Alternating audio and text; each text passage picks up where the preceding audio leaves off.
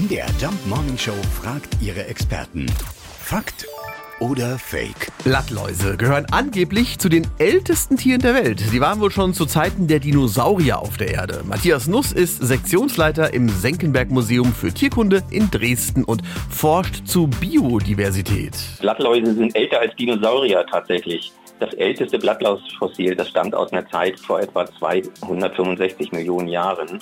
Sie haben damals an Nadelbäumen gelebt und die Dinosaurier erschienen erst 20 Millionen Jahre später.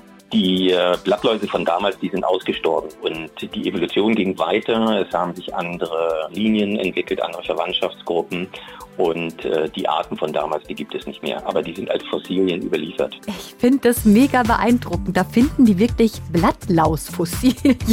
An dieser Stelle mal viele Grüße an alle Forscher. Jetzt wissen wir, Blattläuse gab es sogar schon vor den Dinos. Die haben sich also auch schon über welke Rosen geärgert. Im Vorgarten. Fakt oder Fake? Jeden Morgen um 5.20 Uhr und 7.20 Uhr in der MDR Jump Morning Show mit Sarah von Neuburg und Lars Christian Kade.